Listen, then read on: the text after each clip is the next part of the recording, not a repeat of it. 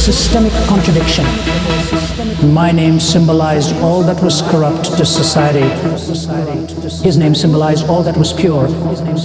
And I was being held in the embrace of a man who was pure.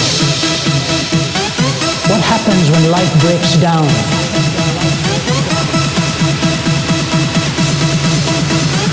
Think of what it is when God Himself puts His arms around you and says, Welcome home.